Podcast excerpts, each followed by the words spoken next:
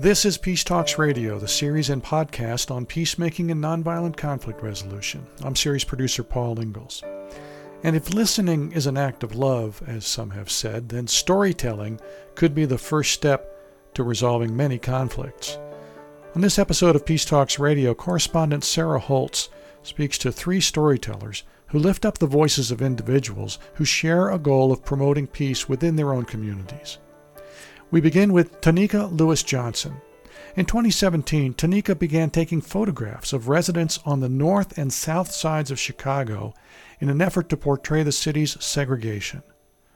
Those photographs sparked dialogues between the residents, and Tonika's work became the Folded Map Project, a community storytelling series that confronts systemic inequalities through peaceful discussion.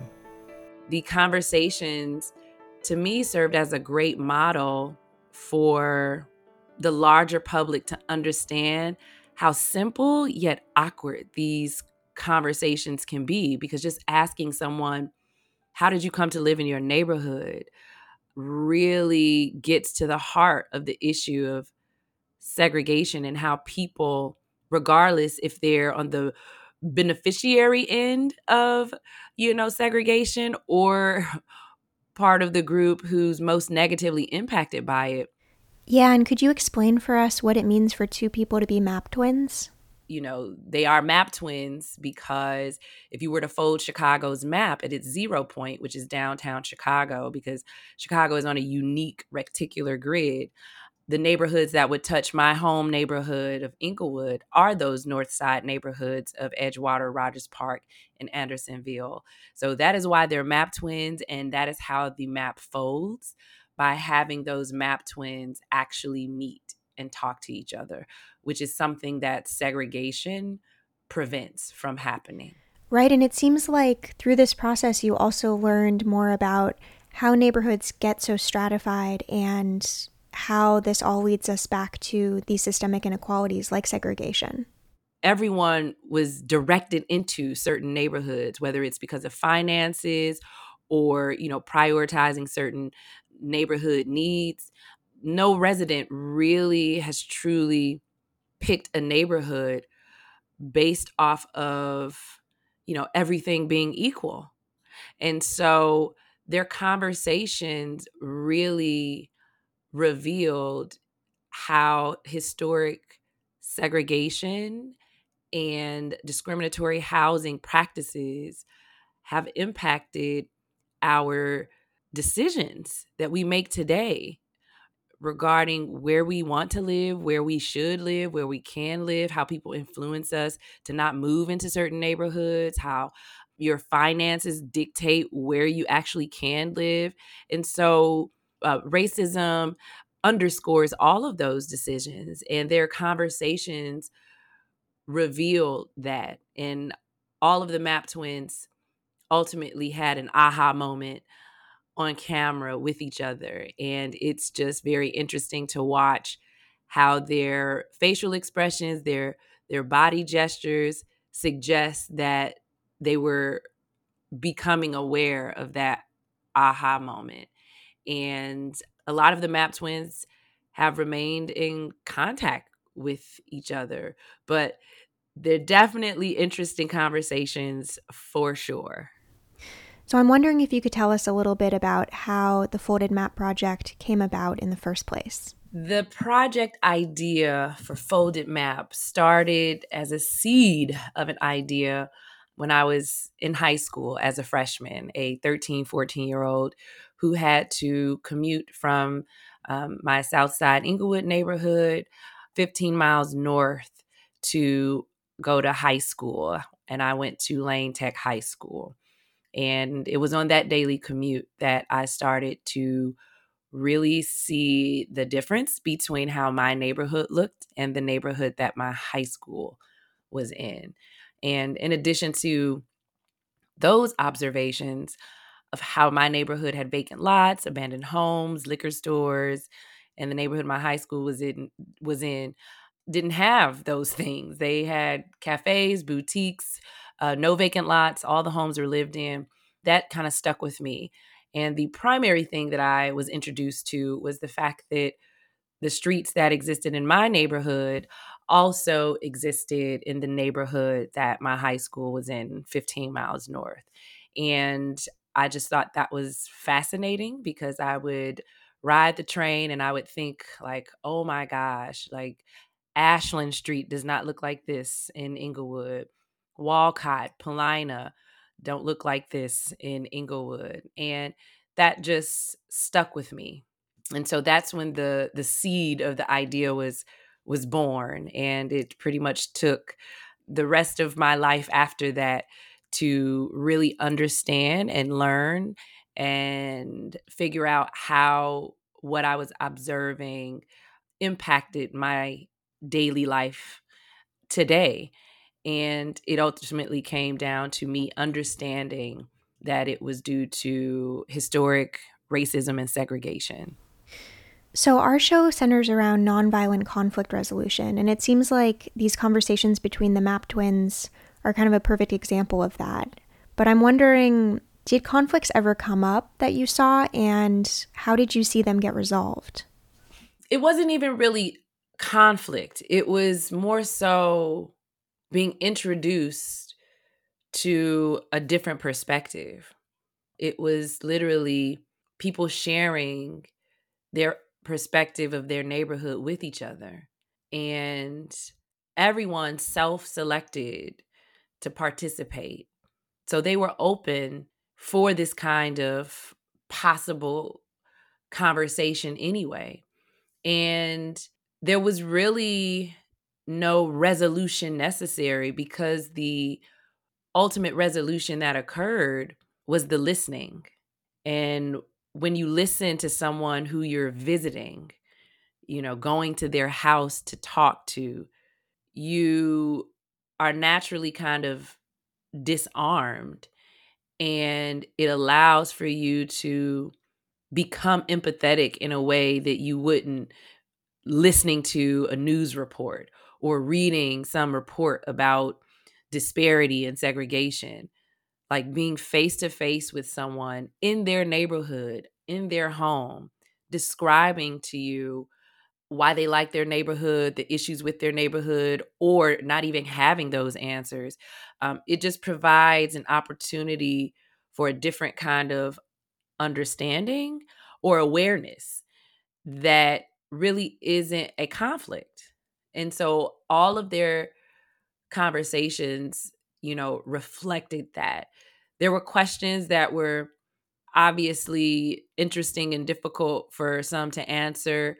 Um, people made mistakes trying to verbalize their preference for certain things in their neighborhood. And in any other setting, it could have been offensive. But in order to even learn how to talk about this, you're going to make the ultimately infantile mistakes of saying things wrong. But everyone was open to being corrected. And so that's the space I think um, Folded Map offered for people who were really interested in having this discussion and amplifying the complexities of talking about segregation and disparity to people who have a different lived experience than your own. Yeah, and I also know that the Folded Map Project ultimately inspired a stage play. How did that happen? Oh, yes. I think theater is such a powerful medium. And the beauty of Chicago is that we are a strong theater city. Like, even though that is not the artistic medium that I follow, I am aware of it as a powerful and strong uh, community in Chicago. And so the folded map being transformed into a stage play uh, for me is also another beautiful example of what happens when you connect with people who you might not think that you will connect with um, because the only reason that the folded map was was transformed into a stage play is because one of the folded map participants, one of the map twins, her name is Bridget O'Shaughnessy. Her and I became friends during the course of her participating in Folded Map. And she does theater. She does, uh, she writes scripts. She does what you, I guess, what you would call social justice theater. And she was the one that mentioned to me that it would easily translate into a powerful stage play. And so I love to refer to the play as another demonstration and example of when you connect with people that you might not have otherwise, when you focus on a passion that you share with someone, whether it's the arts, whether it's, you know, another industry you all have in common. But when you pursue a shared passion and let that guide um, a friendship or a relationship, uh, regardless of racial divides or geographic divides, you can create and learn something beautiful. And so um, the play really is a explanation as to how I created Folded Map, walking people through the origin of the project from when I was a young girl to going to high school up until the very moment that I met the first map twin.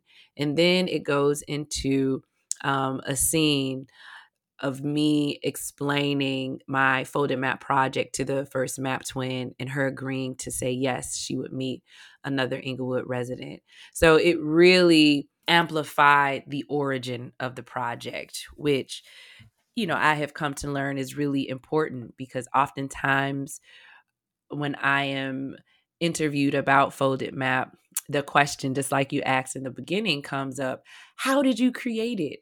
How did you even think of it? And I was asked that so often that the map twin Bridget was like, it would be really great for you to create a story, a play, a narrative around how folded map is, you know, ultimately what I always said is the embodiment of of my lived experience in Chicago. And it just so happened that my lived experience in Chicago that led to the observations to create folded map are the same observations and experiences of majority of black people in chicago how we uh, are thrusted into communities that are unfamiliar to us because we have to access them for resources whether it's education jobs food social service whatever.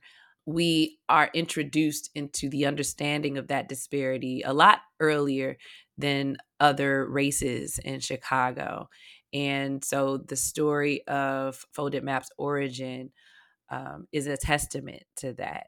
And so that's how it got created, really just through the friendship of um, a map twin.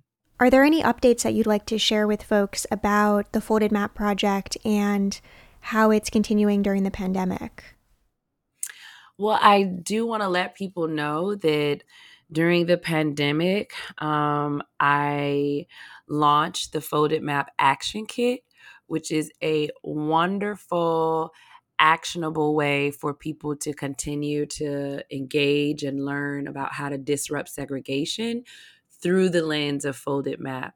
But what it is, it's a a, a toolkit guiding people on how to identify a neighborhood that's their map twin, and then giving them a list of errands to run in their map twin neighborhood, as well as share back their experience on the Folded Map website through a submission form. And what the action kit aims to do is not only help people get into different neighborhoods, but to do so in a way that won't be clouded by the misperceptions that we have all been programmed to have of other neighborhoods. Um, because as as a photographer, I'm well aware that what you're programmed to pay attention to is what you will pay attention to. And you can go into another neighborhood to volunteer or to go to a restaurant, but what you look at along the way is informed by what you've been told or exposed to. And so I really wanted to provide a way for people to remove that those misperceptions, those uh, stereotypes by giving them an errand to run because it's something we all do. It doesn't matter where you're from, what class you are, what how different your lived experience. Are. You have errands you have to run, and what better way to understand what a neighborhood is like for a specific resident than to run errands in it? And it's not just oh, the action kit is for North Siders to come to the South Siders, South Side. It's also for South Siders to do it in North Side neighborhoods to understand the obscene convenience that resources have been poured into those north side neighborhoods that make living um, so much more easier and convenient. And through experiencing that you can then return to your neighborhood informed of what you're entitled to. You know you have a reference to say i want and need this in my community um, you'll be able to advocate for it in in a different way. Yeah, I think that's great. And I think it's so important right now, um, as we are so isolated just by how we're spending our days, um, that you're providing this opportunity to engage folks um, on this very deep and personal level.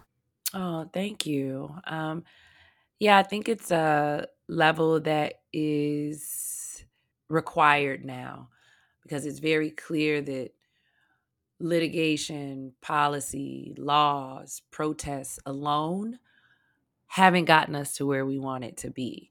And for me, the missing ingredient to make all of those other critical ways to to make change in a society, protests, laws, policy would be more impactful if we included the personal aspect if we amplify the movements of solidarity across racial lines that have occurred throughout history, if we look at those as possibilities of how we can make change for the future and really understand that populations don't just have to live separately and vote their way out of you know, an inequitable city, state, or country. It means more when you connect with others and you become more empathetic, you become more aware, you become more knowledgeable, you become more understanding, and you figure out ways to disrupt these large systemic issues in your own personal life. And those things are important. Those things are what contribute to movements. Those things are what contribute to you meeting other people that you might not meet because of segregation, that you could actually have a wonderful friendship or connection and relationship to. And all of those things are necessary if we want to advocate for those who are most negatively impacted by our country's inequity. And there are people who are privileged that care you know? And there are people who are most negatively impacted by segregation that have solutions, but just don't have the platform to amplify those solutions. And that's why connecting across racial and geographic and class divides are important because there are people in each of those divides that could work well together. And that's what we need for change. You can hear more from Tonika Lewis Johnson, founder of the Folded Map Project in Chicago, in the complete conversation Sarah Holtz had with her at our website, peacetalksradio.com. Look for our March 2021 episode. Next, an artist and human rights defender working to improve things in the San Francisco Bay Area when Peace Talks Radio continues right after this break.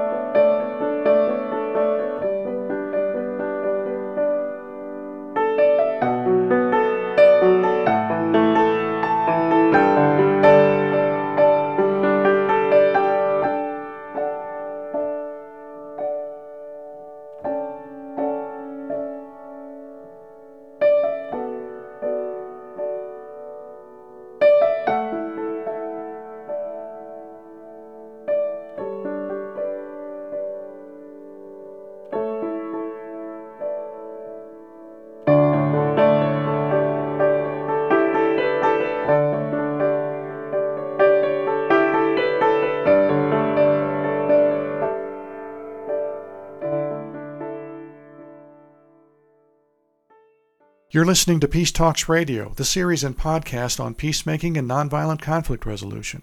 We're online with this program and hundreds of others at our website, peacetalksradio.com. That's peacetalksradio.com. I'm series producer Paul Ingalls today with Sarah Holtz. Next, Sarah speaks to an artist and human rights defender named Adriana Camarena. Adriana tells stories about the connection between police brutality and gentrification in the Mission District of San Francisco. She also leverages her legal background to support community members facing discrimination and other injustices. Adriana calls this process accompaniment. I am by training an attorney, uh, a Mexican attorney. I don't practice here in the US, but I do use my legal background in various ways. And one of them I have found is to do this community work of accompanying families that have a lot of gaps in their ability to engage institutions, such as, um, in this case, trying to engage supervisors or lawyers or the DA and trying to understand how this justice system works here. And this is for me particularly important with a population like the Mayan community or first generation immigrants, where they already probably, because they got here, were probably highly discriminated in their homeland as well. And um, related to that accompaniment, you wrote a story called Threading the Life of a Mayan. And I wonder if you could share a little bit about that story. I was already involved in anti police brutality work because I had worked with the family of Alex Nieto. Um, and two years after Alex Nieto was murdered, uh, Luis Gongora Pat, a Mayan indigenous man who was homeless at the time, was killed on Shotwell and 19th Streets in the Mission. And as I tend to do in these cases, I attended the town hall meeting that is mandatory um, that the police have in the 10 days after the shooting. And there I met a friend of um, the family, of Luis's family, and he introduced me to their family. And this uh, narrative, uh, Threading the Life of the Mayan, tries to do precisely that to thread back the history of who was Luis Gongora Pat. And I, I, the name comes also from a conversation I had, and I relate in one of my first pieces with a day laborer on Mission Street who told me that migration was like a thread that one person pulls in uh, the next one, and the next one pulls in another one, and another one, right? And so I you can trace the threading the life of a Mayan to that first tug on the migration um, thread.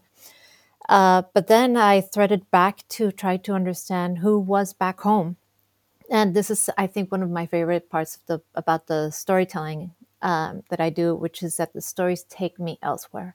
And so I went back to the Yucatan to around Day of the Dead to meet up with his family, to meet his uh, Luis's parents um, and his wife and his children and his extended family and tried to support them also to understand how they wanted to carry this justice cause, even though they were far away.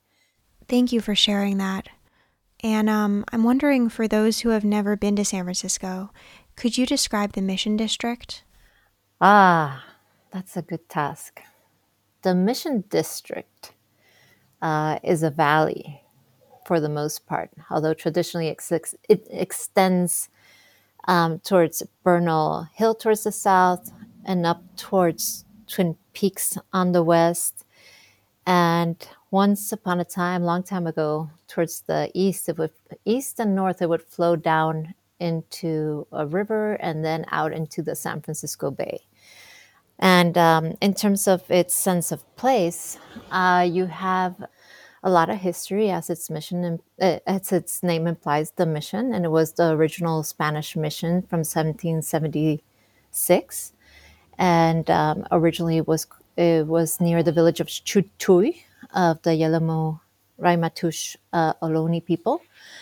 And it also, after the 50s, 60s, with a changing immigrant working class population, it took on a decisive demographic of incoming populations from Latin America.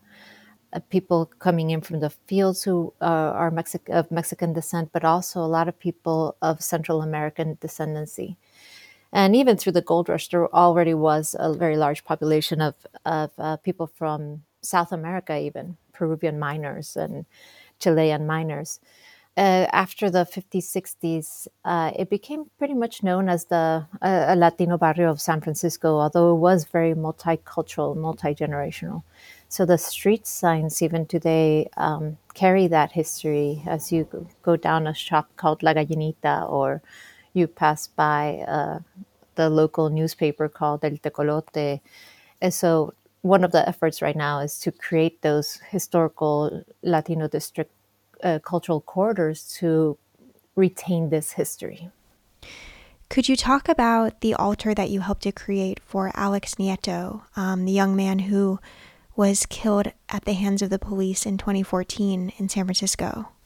So, um, I am from time to time attracted to figuring out what other ways to talk about a story um, that engages people differently, perhaps even more emotionally. Um, and also, Elvira and Refugio, they have been manual laborers, uh, uh, laborers all their life. And so they have a very good instinct about materials. And, and so I, I wanted to work on this installation. And I have to say that this is the mission has been an influence on me in this regard because the tradition of setting up Day of the Dead altars is so strong and powerful that it invites you to think carefully about how you are establishing, you know, an altar and uh, and do it so creatively. And we created a video, and that was with Yvonne Iriondo, and that video was shown on a small, kind of old TV, and we cre- recreated a living room for the installation. And that living room was soliciting the fact that Alex Nieto actually his his bedroom was the family living room. And in that space, we brought out um, his uniform, his uh, night guard uniform that he was wearing when he, when he was killed by the police, and some other beloved artifacts, we, a storytelling. But also, we brought out his gravesite, I brought rocks from Bernal Hill and put them in installation to create, uh, similar to the what you find the hill even today, a community um, altar for Alex that is built on rocks and crosses and flowers and mementos.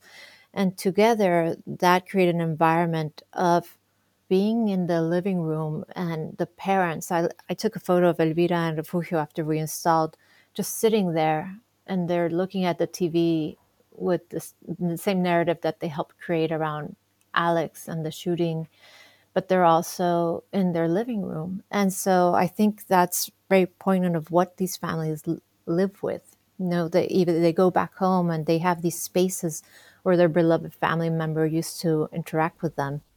Wow. And um, how did your collection of essays Unsettled come about? I should start by saying that I'm a newcomer to the mission. I arrived in 2007 to San Francisco, 2008 to the Mission District. And before then, I had lived in the in South Bay, and I had been back and forth all my life between the U.S. and Mexico. But when I arrived here in, in San Francisco or into the mission in 2008, it's when I realized that I was here to stay. And so it was a moment of rethinking who, who I was in this place and realizing that this was an immigrant community, but my compatriots, Mexican compatriots, but also the other populations in the mission were ethnically different from me. And we had class differences also. And so my original project was born out of curiosity of trying to figure out who I was in, in this place that I'd come to live in and that meant talking to my neighbors. And so I started uh, meeting people who stand on corners, the homegirls and homeboys in the mission, the day laborers looking for work, and uh, other people who I would just randomly meet. And, and their stories fascinated me and told me a history of, uh, of the mission, an ongoing documentation of its history, even as people were facing very harsh um, realities of gentrification, uh, very unjust evictions, prices trending up in the stores around them, of having to relocate, and meanwhile dealing with a lot of social justice issues like police brutality and, and, criminalization, especially uh, the younger generations. So that that intrigued me, and I realized that it was an experience that I wanted to understand. And that's how the project started. And then I started documenting histories and, and have been doing so for a decade now. Amazing. And I'm curious in what ways has your work changed during the pandemic? You must be aware that during COVID, um, the most disproportionately impacted community in San Francisco has been the Latinx community. Um, it represents about 15% of the population in San Francisco, uh, but it accounts for, at different moments, over 50% of the cases, up to 64% of all new cases in different moments. And uh, it, possibly higher because at one point uh, we accounted for 84% of all COVID 19 hospitalizations. So, what you have here is um, a multi generational Latina families already intermixed with newcomers through the gentrification period of the last kind of ongoing 30 years or more, but really which peaked around um, 10, say 10 years ago. Uh, but it is this population that has been heavily impacted. There are still a lot of people who are first generation uh, immigrant uh, Latinx people, um, many of them indigenous people. And so, what you've seen in through the pandemic is a lot of a lot of suffering. You have a lot of people who have no no resources to shelter in place. They must go out and find work, or already were essential workers. And I just saw um, a story that says that um, the most impacted uh, industries, the most the deadliest industries during the pandemic have been the agricultural industries and the restaurant industries, and a lot of uh, people of with origin or heritage in Latin America and the Caribbean, Caribbean work in the restaurant industry here in San Francisco. So it has been very hard. If you go down by Alabama um, and 19th Street, there's a little there's a food hub, uh, a food pantry that was created specific for the mission during the pandemic, and the lines really spread out, sometimes 10 blocks to to across the neighborhood for people coming in for a, a free box of food. Um, so it's been it's been difficult to watch, and there are different levels of outreach um, and and accessibility to information that people have, and even as I said, just capacity um, they don't have resources to stay at home. So it's been hard on the heart to walk around the mission and see that people are just simply doing the best they can. Yeah, that's for sure. And I, I'm thinking about these different forms of grassroots support and how your work um, accompanying families kind of ties into that and ties into how a community can begin to heal in a way. My my intent in accompanying the families is so that they feel first of all accompanied that they're not alone that they don't have to do this alone that they because they probably still have to go back to work and they have to take care of their grandchildren and that we can walk this together. And another thing that i'm always interested in is helping doing things that help heal their trauma.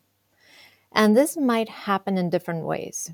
This might be because they want to they're invited to and they want to join in a big direct action you know? And sometimes seeing how many people show up for you and try to share that story with you is intense and memorable and, and fills you with with courage right uh, there are other more intimate moments like creating that altar with the nietos which i also have to say elvira was so proud of it so proud of it because Alex Nieto was a young man involved in his community and he loved Chicano art and Chicano art culture and the culture of the mission. So for her to be able to do that for her son was special and memorable. I think about it honestly as a little grain of uh, a sand that we're just tossing into a pile. But as we saw this year in the middle of the pandemic with the rise ups um, around the George Floyd killing, it was it was the drop that spilled the glass, right? And so I think that's uh, if you can call that peacemaking, that's part of what I do. Yeah, and I think the storytelling element of your work is so important too. Yeah, and I think in in that regard, I, I think what we're also trying to create is opportunity. Um, I what I, one of the things that I learned from the Alex Nieto case and accompanying his family was that we might not win the legal case, but we will win the story. And it's important to win the story because then you create opportunities. But just this uh, last week, we, uh, a collective of organizations, worked to put together a series of recommendations to the city about alternative responses, compassionate alternative responses to homelessness, where you take police out of the picture and and we're suggesting, recommending that a new group, a nonprofit based new group be, be created uh, to respond to specific situations where the police have no business attending unhoused people. So that's um, that's some an opportunity that was created through a lot of work, not just our own, but a lot of work around uh, homelessness related issues, housing issues, anti police brutality, and absolutely working off of that mom- moment in in in the past year uh, when people rose up to demand uh, a different type of response to conflict in society. That was Adriana Camarena, a San Francisco Bay Area artist and human rights defender. Her community journalism series is called Unsettled in the Mission. You can hear more from her in the complete conversation Sarah Holtz had with her at our website, peacetalksradio.com. Look for our March 2021 episode. After a quick break, we're back with a Florida podcaster and social worker trying to support and possibly gain release for innocent prisoners or those serving overly long jail sentences. That's next up on Peace Talks Radio.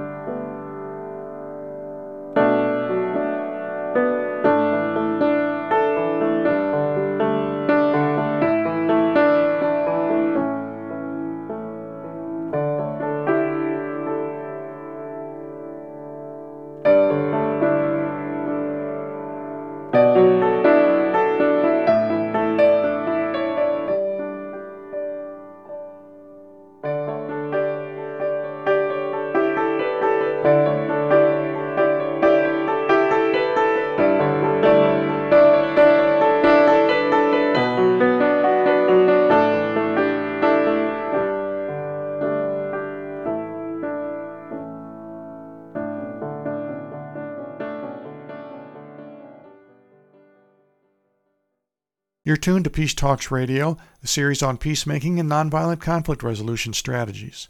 We have hundreds of other episodes for you to check out, either online at our own website, peacetalksradio.com, that's peacetalksradio.com, or virtually anywhere you get your podcasts. Just search for Peace Talks Radio. The programs are all free on those platforms, so check them out and earn your own non official peace studies degree by listening to as many as you like. Today, Sarah Holtz is having conversations with women who are applying their artistic and academic and storytelling skills to help achieve social justice where they live. We conclude our show with Harriet Hendel. She teaches restorative justice and hosts a podcast called Pursuing Justice for the Innocence Project of Florida. As part of her educational work, Harriet has mentored many incarcerated individuals serving long sentences. To begin the conversation, Sarah asked Harriet how this work began for her. It began way back in the 70s when I took my master's in learning disabilities and discovered that the rate of illiteracy in prisons is so very, very high. begins in juvie. Um, they come in with an inability to read or a disability where they were never taught properly to read because of their disability, their handicap. And so it begins there and then winds its way through adult prisons. So I promised myself then that if there was an opportunity sometime later on, that I would take my skills into a prison the opportunity never arose until 2006. so that was a long space in between my master's and then. And I ended up living literally around the corner from a maximum security prison for 2,400 men. Wow. And was it difficult to convince the prison administration to let you start teaching there? How'd you do that? I called and asked the warden if I could come and volunteer. They weren't all that eager to have me there because I think the teachers were a little threatened by me. I don't know why. Um, but eventually, after pushing for almost a year, they said, okay, you can come and teach. And so that, I think, is the beginning of this journey, which was very different from just being a teacher of children who had learning problems for 30 years. And so I ended up teaching 20 men in each class, uh, three classes each morning. I was there three days a week. And it was so rewarding to me to work with them. And what I was actually doing was helping them pass the essay portion of the GED. And my approach to them was to read to them out loud excerpts from books I felt they would be able to relate to.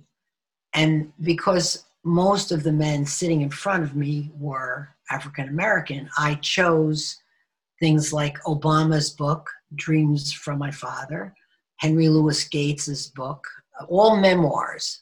And the reason for that is because I wanted them to understand that the pain that they were carrying around, and all of them had a story, could be used in a positive way. And along the way, I discovered a book that was edited by the author Wally Lamb. And the book was written by the women in a women's prison in Connecticut. These were stories and poems, and I thought they might like some of those. And I read a story by a young woman named Robin Ledbetter. The men loved her story so much, they encouraged me to write to her. And I said, Well, but I already wrote to Wally Lamb and told him what a great job he did with the women because he was running a writing class, kind of like what I was doing. And they said, No, no, that isn't what we asked you. We asked you to write to Robin herself and tell her that we loved her story. So they shamed me into it, and that is exactly what I did. And then I waited four months until Robin answered me. And the reason that she didn't is she had just tried to hang herself in the shower and end her life. Robin had come into prison at 14 and was given a 50 year sentence, no parole, meaning that she would be up for parole at age 64, not a day before. But because of Brian Stevenson's attempts at changing the way we treat juveniles and the kind of sentencing we give them, things changed over time, and those sentences are no longer constitutional. So uh, we ended up going to see Robin eventually when she she kind of came through uh, a very major depression and said she would like to meet us. And we drove three hours up to her prison and continued to visit her for the last 11 years. So we kind of adopted her. So, out, as a result of that story of hers, um, we established a wonderful, wonderful connection to her. Um, and she is now uh, waiting for released by the parole board in Connecticut, and she has served 25 years of that original sentence. That's unbelievable. And I know from when you and I first spoke over the phone that Robin's involved in a program at her prison that sort of models itself after some prisons in Germany. And I wonder if you could tell us a little bit about that. Uh, we learned that her prison was doing a, an experimental program for 18 to 24 year old women. Uh, and the approach was based on Germany's prisons, which the governor of Connecticut had gone to see himself. He was curious to know what they were doing that was so different from us, and what they are doing is very, very different from our approach. And the approach is a very humane approach where these men who have been convicted of some extremely serious crimes, we are not talking about check forging, have a key to their own cell. They can decorate it any way they want.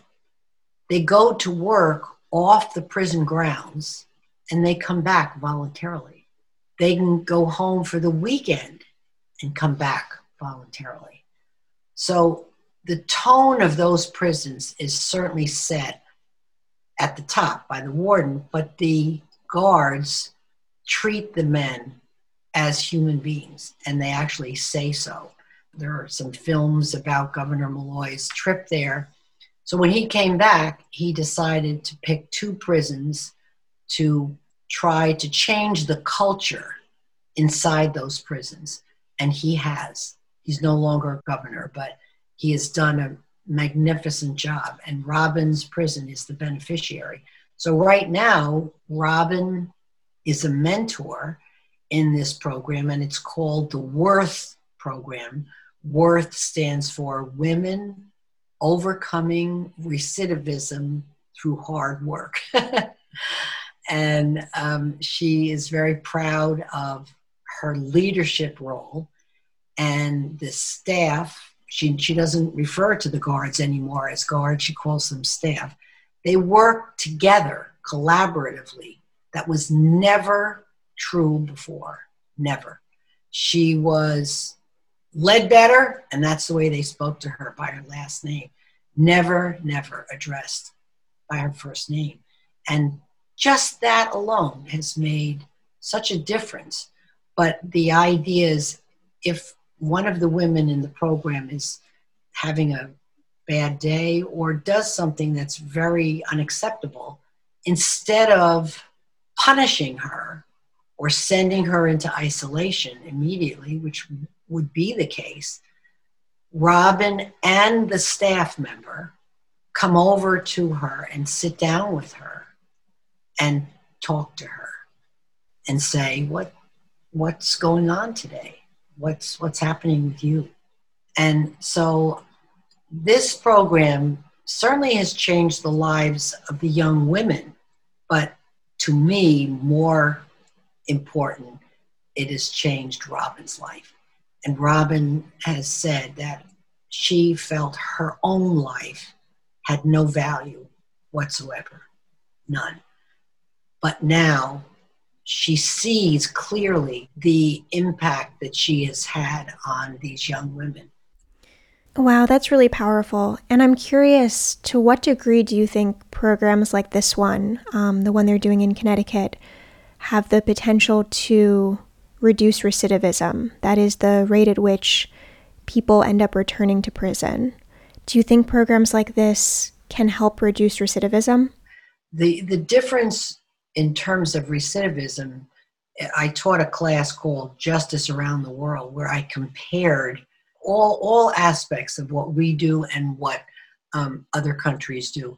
And I think that one of the hu- huge differences, besides the fact that I think uh, other countries um, treat their inmates in a more humane way, is sentencing. There, there aren't countries that give sentences of 605 years. I, I write to a woman who is serving a 605 year sentence. What's the point of that? What's the point of a 100 year sentence? What was the point of giving Robin at 14 a 50 year sentence? She was a child. So I think um, the hopelessness of a sentence that long certainly is, is a major factor uh, here. And if you feel you'll never get out, what motivation do you have to change your life? Whereas if you know there is um, a chance to get out and turn your life around, what a difference it might make. Um, and I also think programs offered inside the prisons, uh, classes, um, degree programs, that makes a huge difference as well. So I, I think it, it's a it's a sea change when you learn about what's going on in other countries wherein their criminal justice system is concerned. It, it's just so different, and that I, I, we have so much we can learn from them if we want to. Yeah, definitely. And I think it's also important to note that when it comes to issues around incarceration, this doesn't just affect people who are in prison, it also affects family members, loved ones, friends. Um, and I know you've done some work with people on the outside who are impacted by incarceration as well. Yeah, there, I, I read somewhere that someone said when a person is sentenced to prison, the entire family is sentenced as well. And they are. There's no question about it. Some of these kids that I talk to um, had never seen their parent outside of prison. The only time they ever saw them was in the visiting room of a prison. So, uh, terrible way to grow up. And it, it certainly um, has, you know, impacted them very, very much so. So, I want to acknowledge that you and I met through a mutual friend of ours who is serving a long sentence. And I know that you correspond on a weekly basis with many people who are incarcerated. And I wonder if you could describe a little bit about what that's like and um, what kind of conversations you have and what those relationships mean to you. It's very, very rewarding. I don't think I can ever know what it means on the other end to have someone to call if you have no one else at all. And a number of people that I have been writing to, and many who call, call me as well. Um, sometimes, not always, but sometimes the only person that they can reach out to. And that's that's very sad when you think about that. There's no family, no friends, nobody out here. And I, I find that um, our conversations are about books and politics. What is wonderful is many of the people that I write to and get telephone calls from, uh, they may not be out here, but they're curious to know what's going on. Um, I've bought subscriptions to magazines for them, The Nation, The Week, so that they can keep current. I think that's great. And I also know that through your work with the Innocence Project of Florida, you helped to bring a play that had originated in New York down to Florida, and that play is called The Exonerated. I wonder if you could talk a little bit about the importance of that play. The play, for people who aren't familiar with it, was about six or seven death row exonerees, all of whom were put on death row but were innocent. And after years and years, some of them 20 years and counting, were taken off death row and were, you know, let, let out of prison. So what they did was interview 40 people and cut it back to just a handful and use their exact words that they had recorded. They did not insert themselves into it in any way, shape, or form. They wanted their words to speak for themselves. Um, and they just had a group of chairs on the stage and would, um, you know, go from person to person um, sharing the, their stories. Um, very moving play. When when it first opened in New York City, they had the most famous actors that we all all know: uh, Susan Sarandon, Tim Robbins, um, Danny Glover. Just the list goes on and on. And they would read the words of these death row exonerees. That's so interesting. And as we're recording this, vaccination has started to roll out in American prisons. And I'm wondering if you could share a little bit about what you know about what conflicts have come up during the pandemic in in most American prisons and uh, in general what the response to COVID has been like in the prisons that you're familiar with? Uh, right now, I think it's a very slow response. Um, I've asked our mutual friend about vaccines, and as far as he knows, nothing yet.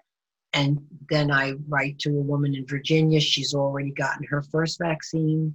And then Robin was told they're going to be vaccinated. But I had a very sad loss of two very old friends, both from Greenhaven, where I taught.